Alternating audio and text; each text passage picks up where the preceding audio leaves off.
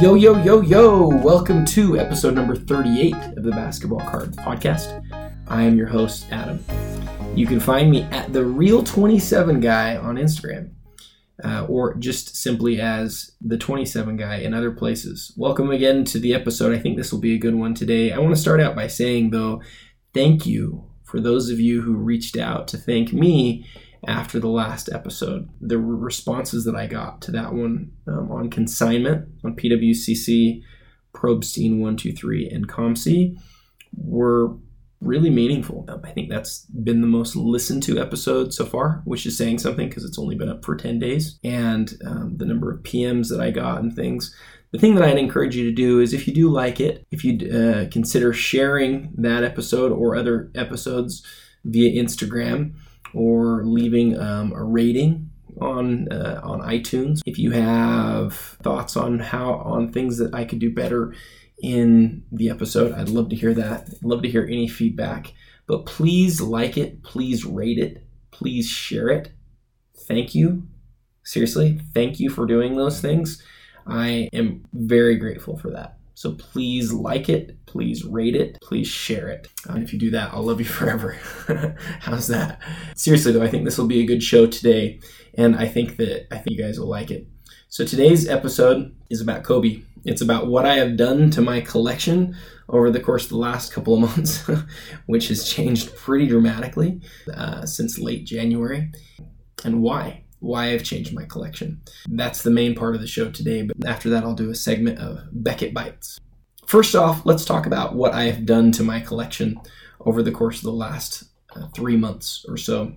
The first thing that you have to understand that I that I've done is I've utilized some of those tools that I talked about last episode, and I've liquidated the parts of my collection that I have considered less essential.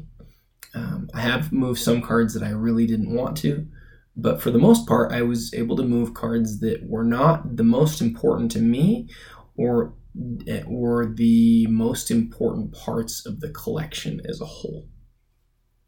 So, um, you know, things like things that that were on the periphery. You know, if I had if I wanted to have a key card of a player and I had two key cards of them, I would move one of them. Um, if I wanted to have a, a, a, specific set represented in my top 100, but I had two cards from that set, I would move one. That still left me, though, needing to um, get more money, and so there are definitely cards that I had to move that I didn't want to. But in every case, I figured the cards that my collection could afford most to lose, that I moved those. It's hard to explain how you how you qualify that, but for me, where I have a top 100 collection, there are certain cards that I feel more comfortable in moving because the, the reason that that card was important has representation still in my collection. For example, I had a couple of really nice high end Yao Ming cards that I moved. I don't feel great that I had to move them, but I still have one really nice high end Yao Ming card in my collection that's in my top 20 cards. That made me feel more comfortable about moving those other ones. Did I want to move them? No, but I felt like I could. And I moved all of this stuff so that I could acquire key Kobe Bryant cards. So, what kind of cards? Well, I'll list off a few of them for you. I'll list off the majority of them. How's that? So, I got the 1999 finest gold refractor of Kobe Bryant, which is a BGS 9 and is number 24 of 100. I got the 2004 Ultimate Premium patches, numbered to 75. That's the first year that they did those, and generally the most um, popular. I got the 1999 SP Authentic Sign of the Times autograph, which is Kobe's first SPA autograph. I got his Chrome rookie and a BGS 9. The serial numbers, the serial number on the BGS slab is in the 50,000s. It was graded in 1999, uh, which is which is a kind of cool thing. Um, I got the 2008 SP. I showed this off today. The 2008 SP Rookie Threads dual patch with Michael Jordan. I got the 2002 SP game used dual auto with Michael Jordan in a Wizards uniform, numbered to 25. So those are some pretty serious cards. But then there's the more serious cards. And oh, by the way, there's one more card that I need to add to this list uh, this week. That'll come out later. That's kind of a tease, I know, but um, I don't want to. I don't want to spoil it because I haven't actually gotten the card yet, so I don't want to mention it here. And today was the day to to record, so apologies for the um, teasing of that. The big four cards though that I've acquired are his 2000 Upper Deck patch autograph uh, from Series 1. That's his very first autograph patch card. He has auto jerseys from the 90s. He does not have an autograph patch from the 90s. I believe mine, it's number 8, is the first one. Um, and it was graded back in 2002, which is really cool. The patch is as weak of a patch as you could ever want. It's just a simple white, one color, straight off the number patch. But it is what it is. It's a Kobe patch autograph, and it's the very first one, numbered eight, and graded a nine by BGS. I got a 2004 SP Authentic autograph patch numbered to 10, which is the one that was lost in the mail there for a little while, and uh, nice three color patch, strong card there. I got the 2012 Prizm autograph silver, numbered to 25.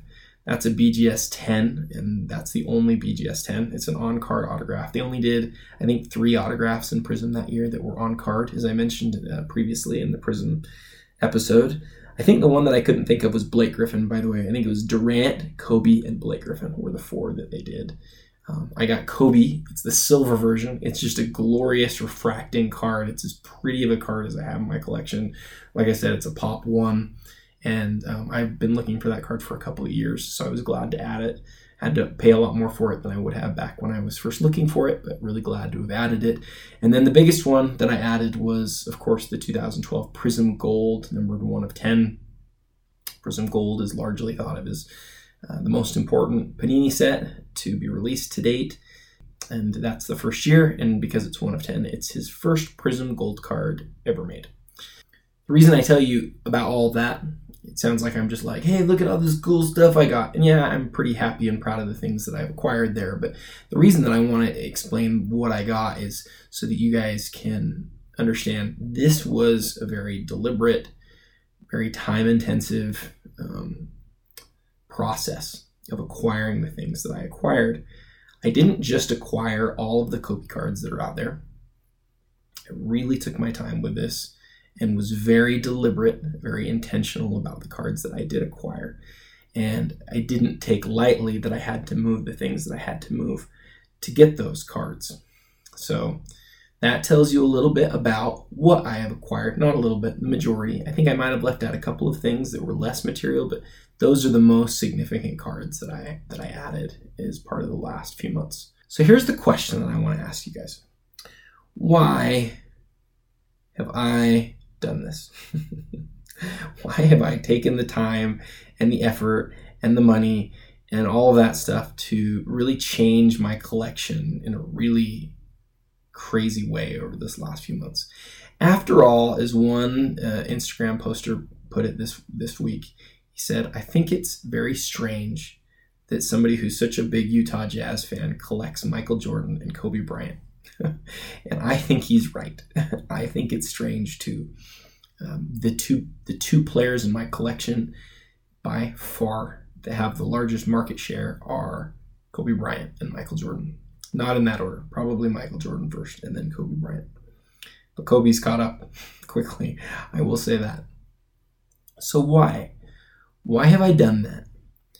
Well, the reasons are many and varied, and I'm going to talk about them over the course of the next few minutes. I don't think this will be the, our longest episode, but I've been looking forward to this one. I hope I do a good job of explaining kind of why I feel the way that I feel, why I've done what I've done. I know I'm going to get done and feel like I left out some things that I wanted to say, but I'm going to say the things that I kind of have have written in front of my spreadsheet right now that will prompt me to, to say certain things and think other things, and hopefully I cover most of it. But here is why I have been buying Kobe Bryant. It's the rare time when my head lines up with my heart. What does that mean? Well, Kobe, um, let me start with this. I hated watching Kobe Bryant play basketball. Kobe Bryant ripped the ripped our hearts out several years in a row. The entire Deron Williams, Carlos Boozer, Mehmet Okur era could be viewed very differently for Utah Jazz fans if Kobe Bryant didn't exist. We lost to the Lakers, I believe, three years in a row. The three years that we had the best chance to to move on. I guess we went to the conference. I, sh- I say we like I'm on the team. Um, we went to the conference finals one year where we didn't have to play the Lakers, and then we had to play the Tim Duncan Spurs, who were probably other the other worst matchup for the Jazz. Uh, it was it was never a great matchup to play the Spurs, but even worse than that was playing those Lakers teams. Those Lakers teams were so big, um, especially when you got Kobe Bryant at the two. You know, Pau and Bynum and Odom as a as a front line with Kobe at the two, and stinking Derek Fisher out there just crushing our soul. Uh, that those Laker teams killed us. I hated watching Kobe Bryant. I hated what I perceived as arrogance. Uh, similar feelings that I had for Jordan when I watched him. I just hated watching that guy beat us. Um, and there were times where it felt like he was just so full of himself and, like I said, so arrogant. So why would why would I feel like I should collect him now? Well, despite the fact that I never enjoyed watching the Lakers, and I never, um, I, have never liked Lakers fans particularly, although a couple of my best hobby friends are Laker fans. Um, Laker fans are just so, it's just such a strong fan base. You know, no other team in the league has so many gold jerseys scattered throughout the crowd as Lakers as as the Lakers do. I just never I've never like gotten along with Lakers fans other than those good friends that I talked about. I mean, I, I guess let me let me take that last comment. I just I've loathed them. Right? There's probably some jealousy there, but there's also been some amazing rivalry there. The Lakers Jazz rivalry started back in the late '80s and the Jazz and Lakers had this amazing series where the Jazz weren't even supposed to be, be in it. They, they pushed it to seven games, and the Lakers won it in the end. And that was really the beginning of Stockton and Malone being viewed as a serious um, group. The Jazz and Lakers didn't play very much in the playoffs then until the mid 90s when the Jazz um, introduced Kobe Bryant to what real playoff basketball looked like. And he had those four air balls. I met Kobe at the, at the hotel that he was staying at at that point uh, in Salt Lake with my buddy Chad. Um, Chad runs the um, Pack to the Future podcast now with um, with another guy there. Uh, Chad, Chad and I went down and we met him, and I've told that story before. We had our picture taken with him, and the picture didn't end up being developed because it was the last um, it was the last picture on the roll. Um, but I, I just I watched him from the time he was a rookie, airball those four times. Um, then we beat him the next year too, and then when we ended up playing him, you know, almost a decade later, a decade later actually, when it was the Deron Williams, Carlos Boozer form of the Utah Jazz, the Lakers just smoked us and they prevented us from going further. So that's probably where some of that loathing comes from. But like I say, um, although I didn't like watching the team, I respected the heck out of him because he just worked. Right? He was one of the few guys who felt like he would play injured. Obviously, incredibly thoughtful, very smart, dedicated to his craft. Played and played and played, played during seasons in the mid 2000s where he had no other help and just still just kept playing unless he was too injured to play you know, didn't rest like we see a lot of the guys do now, and just really gave it his all. You remember, you know, remember when he blew out his Achilles and he tried to go out there and keep playing. Memory serves, he he walked out there and he still hit his free throws, hoping to be able to come back into the game. Um, you know, we watched him. Unlike Jordan, we watched him be humbled in the public light. We saw him really go through some hard things. We watched him be human. We saw him as a punk kid coming into the league, demanding which team to go to.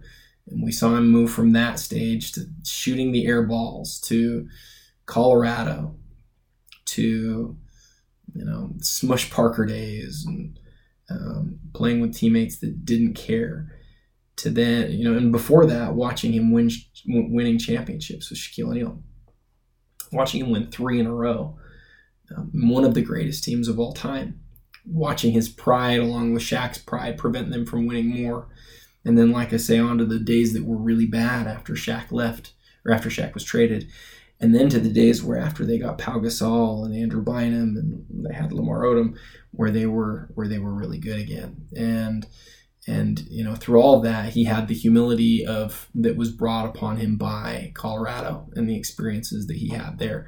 We watched him grow up in a way that we haven't watched anyone else right? I was 13 when he came into the league and he played until i was in my 30s and so we kind of grew up together and i feel like a lot of us watched him and felt like we grew up together and um, you know, and by the end of his career, I watched him again with the Jazz ties. I watched him score 60 on us in his last game in a meaningless game, but do the most Kobe thing ever, which was just go out and just say, "This is it. This is my last. This is my last go." He had that stupid farewell tour that just kept going and going. I was like, "Gosh, is this thing ever going to end?" You know, these are some of the reasons why um, you know, watching him there at the end was so interesting. And then watching him become a storyteller, winning Oscars, and prioritizing being a father, reconciling with his wife despite almost incomprehensible, incomprehensible difficulties. These are all things that that just are very. Um, it's just it's art. It's um, he he was more than a basketball player.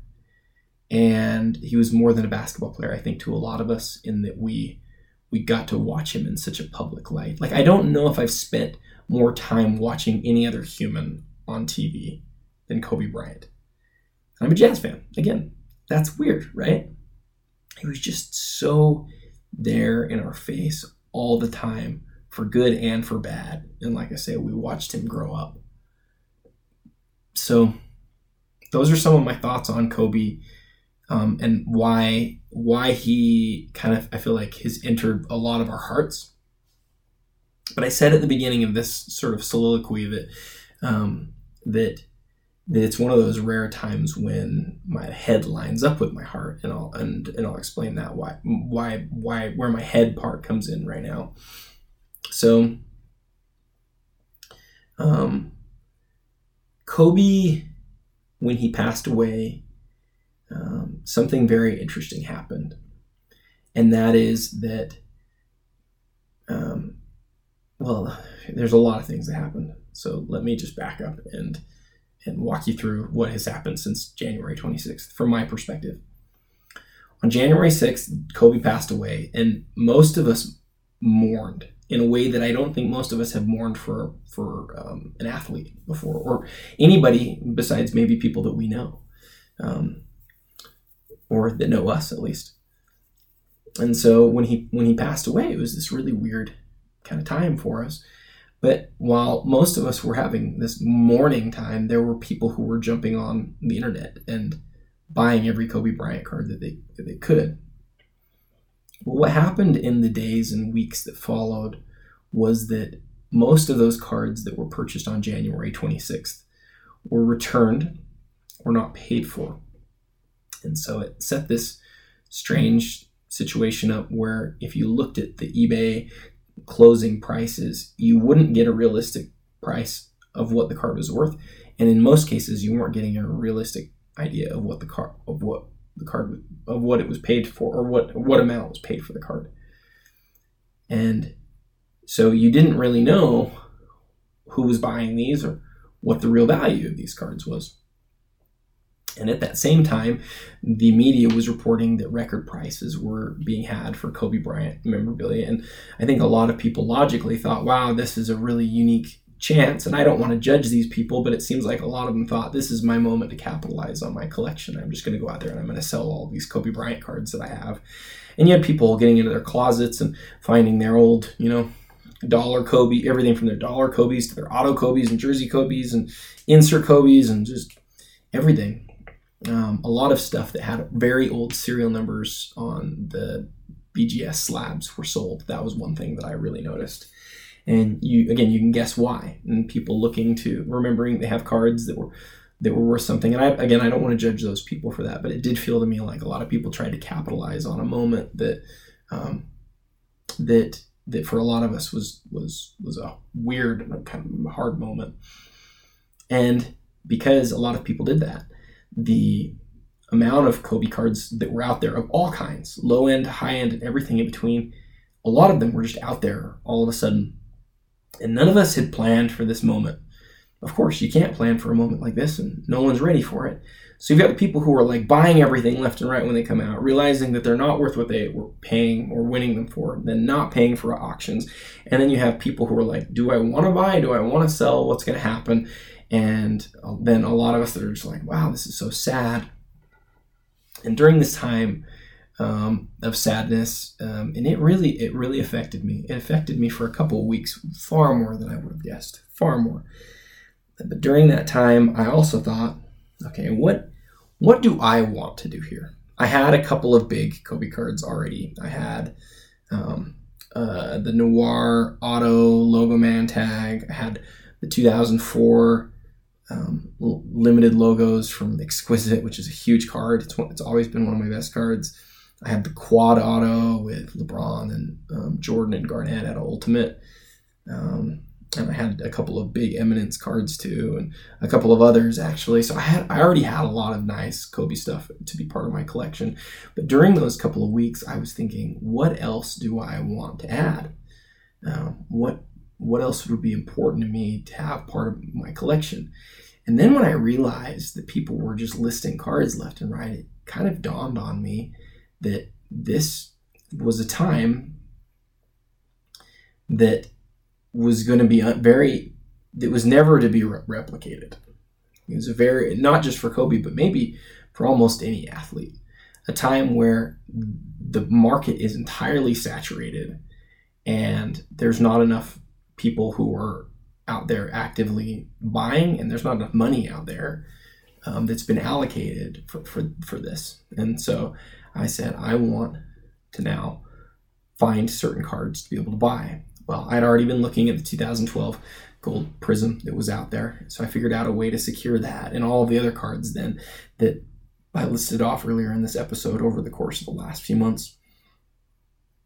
And again, I did that because um, I wanted the cards for two reasons. Straight up, honestly, I wanted the cards, and because I felt like they were in they, they that we were in this incredible moment where some of these things are available that are no longer going to be available. And it might not happen overnight. It may take a few years. But you know, I went and I looked, I listened back to a lot of Kobe's motivational speeches and, and things that he's given since his career's been over. He was so unique, guys. And he's so beloved by you know, the most the most insane fan base in that I know of in professional sports. Um, and, and that extends here to Salt Lake. Obviously, friends that I have that just absolutely love that guy. Um, he signed a ton of stuff. You know, not not only has he signed a ton, ton of stuff, but his career has spanned from before the serial numbered craze through the inserts of the late 90s and the, the serial numbered in- inserts and parallels of the late 90s through the beginning of game used cards and um, the rise of autographs into the exquisite era, era um, which, you know, as an active player during the exquisite era, he just has incredible stuff from that era, era. All the way through to the end of Upper Deck and Topps as basketball card producers into the Panini era with national treasures and flawless and um, immaculate and a ton of wonderful autographs and jerseys and some autographs that aren't even aren't even that expensive um, all the way till the end of his career and some of the really high end stuff that came out around that time and low end stuff too right? Through all the and through all the prizm and all the optic and all of these stages through till today. Um, and he was still signing cards and still had cards post career too. He has spanned such a long time, and what that is, what that does is some is some very interesting things. It provides us with a lot of options as far as what we want to be able to buy. and what we want to be able to collect. And that, I would argue, is a really good thing. It's good to have different options, but um, it also um, begs the question, and this is a question that I've asked a lot over the course of the last few months, and that is what Kobe cards matter. It's more than just what cards are iconic, it's what cards matter. And the great part about that, and I will say this forever buy what you like. Buy the things that matter to you. It doesn't matter if somebody else thinks it's iconic. It doesn't matter if I say that it matters. But from from the perspective of somebody who wants to both buy things that I like and make investments that are smart, it's an important question to to ask, especially with a case so unique as Kobe. You've got $100 autographs out there. At least you did. You've got $10,000 autographs out there. Where what how do you differentiate? How do you decide what matters? Is it just a matter of simple rarity? Is it just a matter of people trying to follow other people? It's hard to know. But for me, the question was, you know, what cards really matter? And that's why I bought all those cards that I did, as well as a bunch more that I didn't name, because I was seeking to find the cards that actually matter.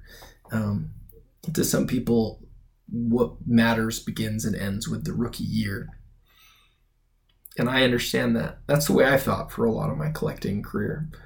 Um, the reason that I don't feel like that's the case with Kobe is that most of his rookie stuff is not interesting from a rarity perspective. Some people in the hobby today feel like rarity that is created based off of a grade is the way to go. And I understand that, and I have lived that world for a long time, but it just doesn't appeal to me anymore, guys. I've said this on, on other episodes. It's not that I'm anti the grading system, but when a card is worth a ton more just because it is a 10, that doesn't appeal. Like I just, it just doesn't matter to me. Um, it's nice when a card is perfect, but I would much prefer a card that was rare because of what it is. And the best situation is when you can find a card that is both rare and not just totally oddball the good example of that one for me is that upper deck patch auto that I was talking about that I bought. That card was out of mainstream upper de- mainstream upper deck, and it was their first ever autograph patches that they had released. It wasn't even its own set. The autograph patches out of that were actually just included in the checklist on, uh, with the with the other patches.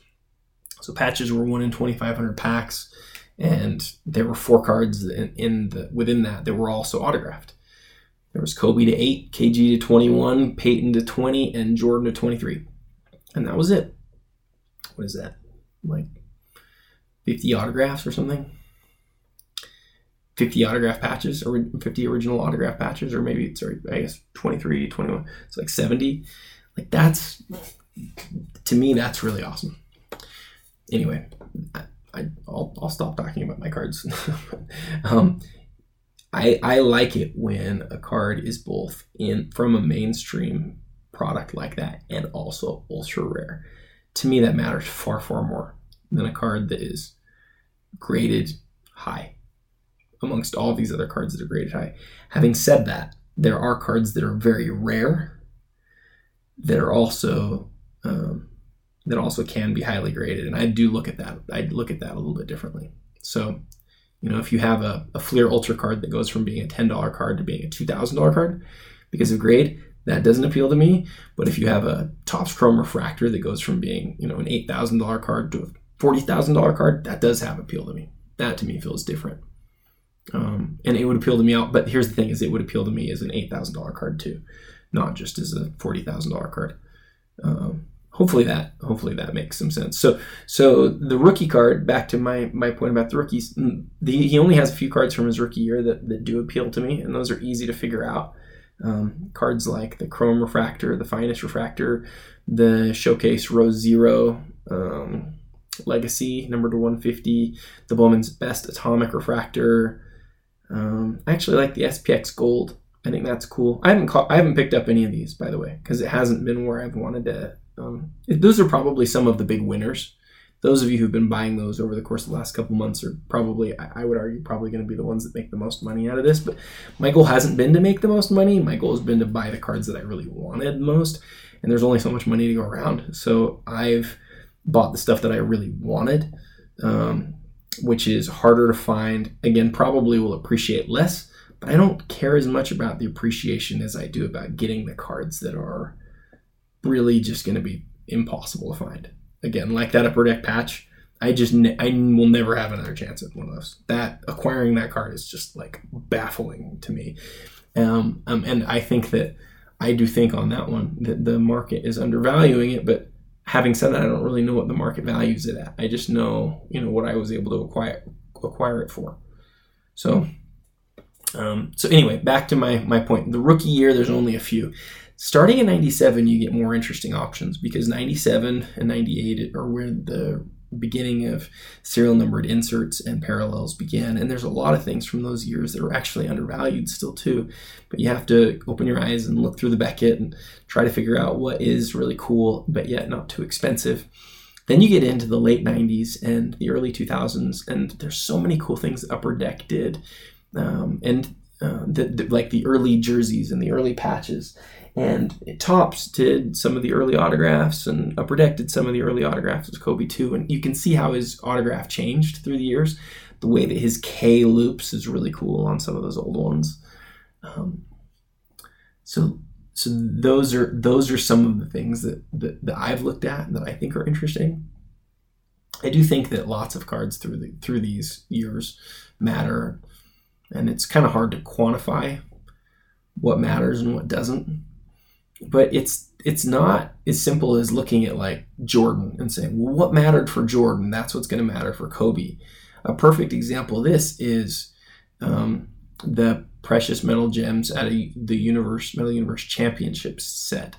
Um, the Kobe in that set is a great card because it is it is you know from such an important set. But I would argue that how do I say this? The Kobe in that set isn't as good as um, as a lot of cards are when compared to Jordan. The reason is because the, the pose on the Kobe is not as good. Now, having said that, if you look at the if you look at the PMG reds, I think the PMG red of Kobe is just one of the prettiest cards out there ever. I don't have that. I have no reason to tell you that. Other than that, I would like to acquire one. I would really like to acquire that card.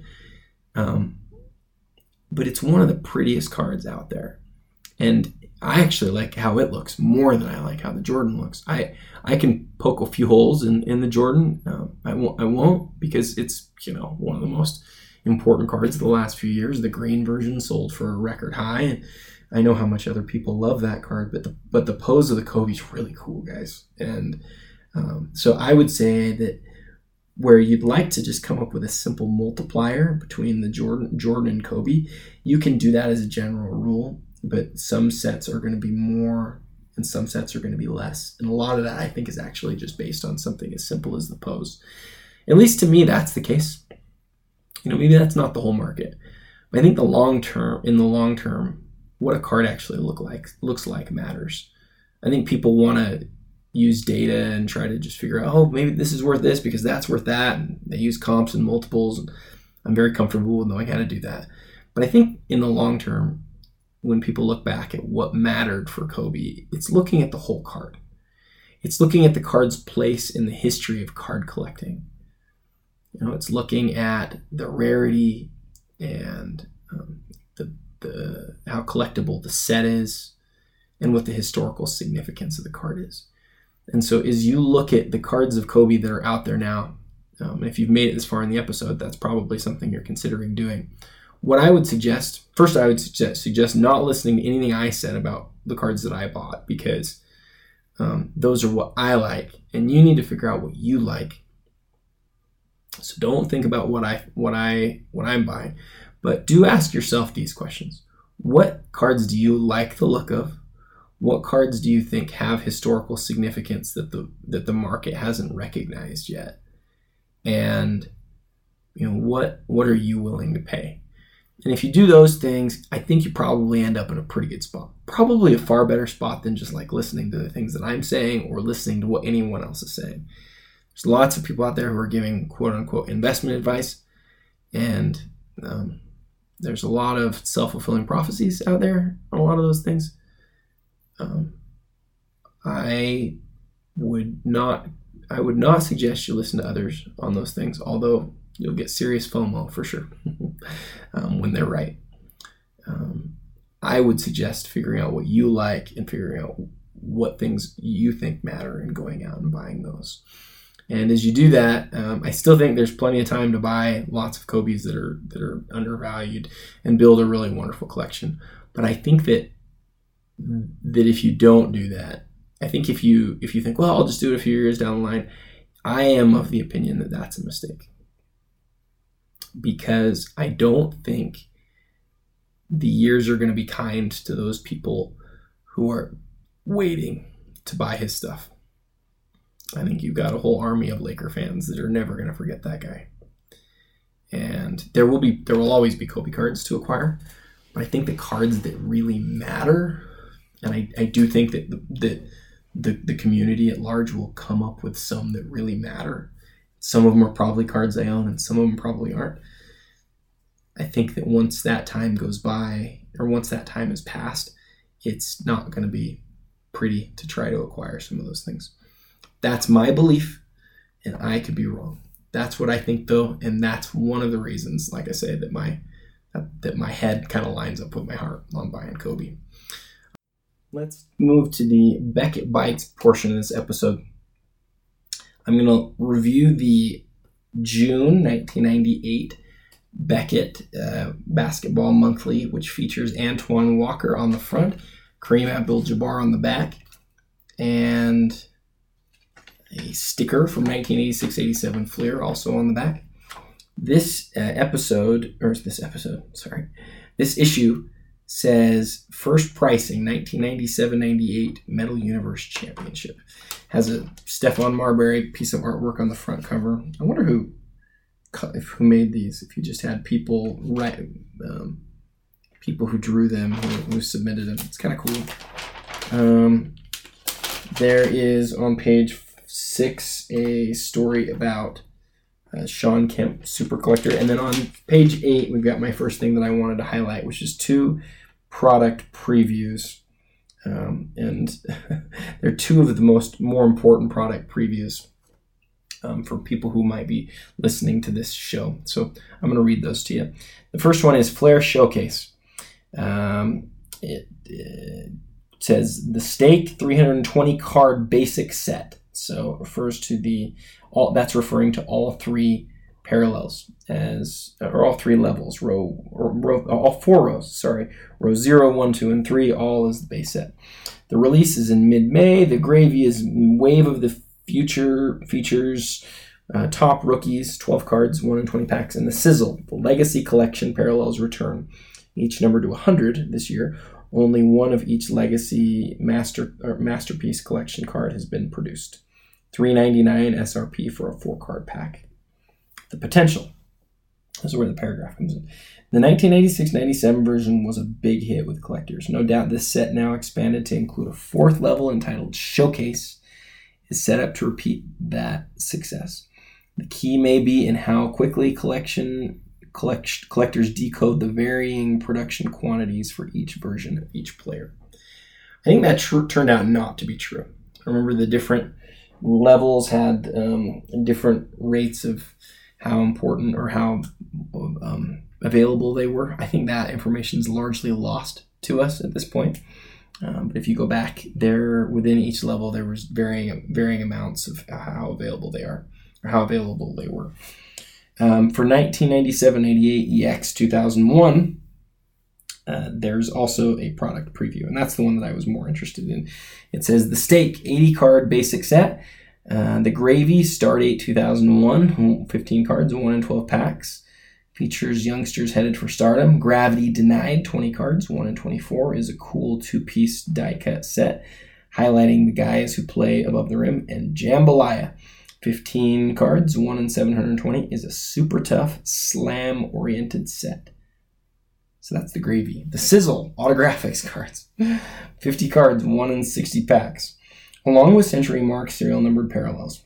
Speaking of parallels, the big draw will be the Essential Credentials Now, the Essential Credentials Future sets, with scarcity of each determined by the player's card number each player will have anywhere from 1 to 80 copies of each parallel, with the total number of each determined by where they are in the set. For example, Grant Hill, card number 1 in the set, has just one card, one now card, and 80 future cards, while Ron Mercer has 80 now cards and just one future cards. Yes, it is confusing. And 22 years later, there's still people who are confused by it. The ticket, 399 SRP for a two card pack. The potential, the base cards are sharp, uh, which is reason enough to purchase these packs. But if people can figure out this reverse numbering essential credentials thing, this could be a big winner. And it was. It was one of the more important sets of the 90s for sure, and one that I think most of us remember really well. Uh, the questions this week in readers or in this episode or in this issue on Readers Write weren't super interesting. There's a cool article though about comparing buying people like Kobe Bryant compared to buying people like Tim Duncan. And one guy's arguing why you should buy guys like Kobe, and specifically, Kobe is viewed as the high schooler who's a um, who wasn't a surefire guy, and Tim Duncan, who is who was a surefire guy. What's interesting about this is although this was written in 1998, um, at the tail end of Duncan's rookie year, you know you're you're talking about two of the 10 greatest players of all time. So it's kind of a it's kind of fun to back at it like that. That's one of the fun things about Beckett's is you can see you know people have these different feelings about who would be great and who wouldn't, and um, sometimes they're just so wrong. Uh, I wanted to look at the 97-98 Metal Universe Championship because it was their first pricing. So I want to see what they came up with. Um, actually, but first on that, there was something that I thought was kind of cool. I think I mentioned something briefly about this last Beckett Bites, but I just can't get over how Kobe Bryant's rookie is in Topps Chrome is valued at four hundred dollars, but his refractor was viewed at a thousand. That never made any sense. Like anything close to sense. Kobe's Chrome refractor was always far, far, far rarer, and it should have always been worth way more than two and a half times what the rookie was. At that at this moment, you should have been able to realize that either Kobe's rookie was overvalued, Kobe's refractor was undervalued, or both. And that this principle is still true today in the hobby. You still see it with some of the prizms and prizm silvers. I, I personally see some of the way that or the way that some of these regular prizm and optic rookies are valued, and I just shake my head looking at the population reports because the those values just can't stand the test of time, um, as evidenced by the fact that Kobe's Chrome rookie in here, as of a couple months ago, was basically the same price. Whereas his refractor is just worth so much more because it's such a rarer card. It should have never been two and a half X. That multiple never, ever made sense, guys. It just, it never did. Okay, so then let's get to the 97 98 Metal Universe Championship. Base set was worth 25 bucks. it's, a, it's a deal. Um, PMGs, uh, commons were worth 30. Semi stars were worth 40. Apparently, you could get a Shaquille O'Neal for 250 bucks and a Michael Jordan for $1,200. That, I think most people, or at least a good number of people, believe is the best card in my collection. It is worth more than $1,200, slightly. The PMG green was worth eight grand. That's cool. Some people who want to go back in time on that one, including me. And then why did I fold this page over? Oh yeah, this is cool because it had the who the who's hot players and sets and things. Um, the on the who who's hot or on the what's hot sets. It's funny. Number one was Ultra Series One Then you've got Topps Chrome, Upper Deck game jerseys, finest bronze um, from 97, 98. Number seven on the list was Metal Universe Precious Metal Gems. And um, yeah, cosigners, just all the stuff that you, you would maybe think would be. And then randomly, number 15 was the 94 95 finest set. So that's cool. Uh, the last thing that I want to highlight from this issue is the what's hot singles. And I want to take you from the number 15 hottest single to the number one hottest single. And there's some fun things in here. The number 15 hottest single was the 93 94 finest Vin Baker rookie card. Oops. Number 14, Skybox EX2000 Kobe Bryant rookie. Number 13, 96 97 finest Kobe Bryant rookie. Number 12, Topps Chrome Antoine Walker rookie. Number 11, Ultra Ron Mercer rookie. 10, the 97 98 Skybox Star Rubies Michael Jordan. That card of all these has totally stood out so far. Oh, but you're going to hear a few more that are going to make sense. Number 9, Topps Chrome Ray Allen rookie. Number 8, Finest Tim Duncan rookie. Number 7, Metal Precious Metal Gem Green Michael Jordan. Number 23 so funny to see these cards compared against each other. Cards that were so readily available with cards that would have obviously been next impossible to find in 1998. Number six, Topps Chrome Refractor, Kobe Bryant. Number five, Topps Chrome Regular, Kobe Bryant. Number four, Ultra Keith Van Horn Rookie. Number three, Upper Deck Game Jersey, Michael Jordan. Uh, number two, Upper Deck Game Jersey Michael Jordan autograph. And number one, the number one hottest single was the Tim Duncan Ultra Rookie. So, guys, the thing that this that this highlights, that this list highlights, that I think is such an important and valuable lesson, is that um, sometimes the latest, greatest, uh, and the hottest thing that's out there isn't some isn't something that is sustainable it's something that will be a hit for a while and it will be a fad and it will end. In my 32 years in the hobby, I have seen a lot of fads. And I'm not going to tell you that I'm good at identifying all of them because there's things that you think will stick that don't, and vice versa. There's things that really do stick that you don't think will. It's hard to predict. Um, but on a, in a coming episode, one of the things I'm going to talk about is how um, how people want people kind of want to convert you to their idea of collecting. My first time I had somebody who tried to convert me to um, how they collected was when I was about 12 years old. And I'd love to sh- share that story with you. The same thing is happening today. Buy what you like, figure out what you want to own. And if, you, if all you're doing is the investing thing, I think that's okay. Um, but I think you're missing something. I think the much more gratifying part of the hobby is the building the relationships, the chases, the stories that come along with the building of the relationships and the chases. And um, that's what I would encourage you to focus on. That's what I'm trying to focus on more in my collecting. It's not always about getting the best, it's not always about having the very best collection. It's about some of those other things too. And you might say, well, it's it's easy for you to say that, Adam. You got this card or that card or whatever. Yeah, I know, whatever. I've been doing this for a long time, and it took me a long time to get my collection where I want it to be, and I'm proud of it, and I like I like the way that it is. Um, but far more important than the cards is the like I said is the relationships that are built and um, treating the hobby the way that it needs to be treated. It's kind of like the world. You kind of want to leave it better than than how you found it. So I'd encourage you today as I as I leave you here to try to leave the hobby and the marketplace better than you found it. Try to be a little bit kinder and um, yeah, just look to make the world better. Um, and on that note, and until next time, happy collecting.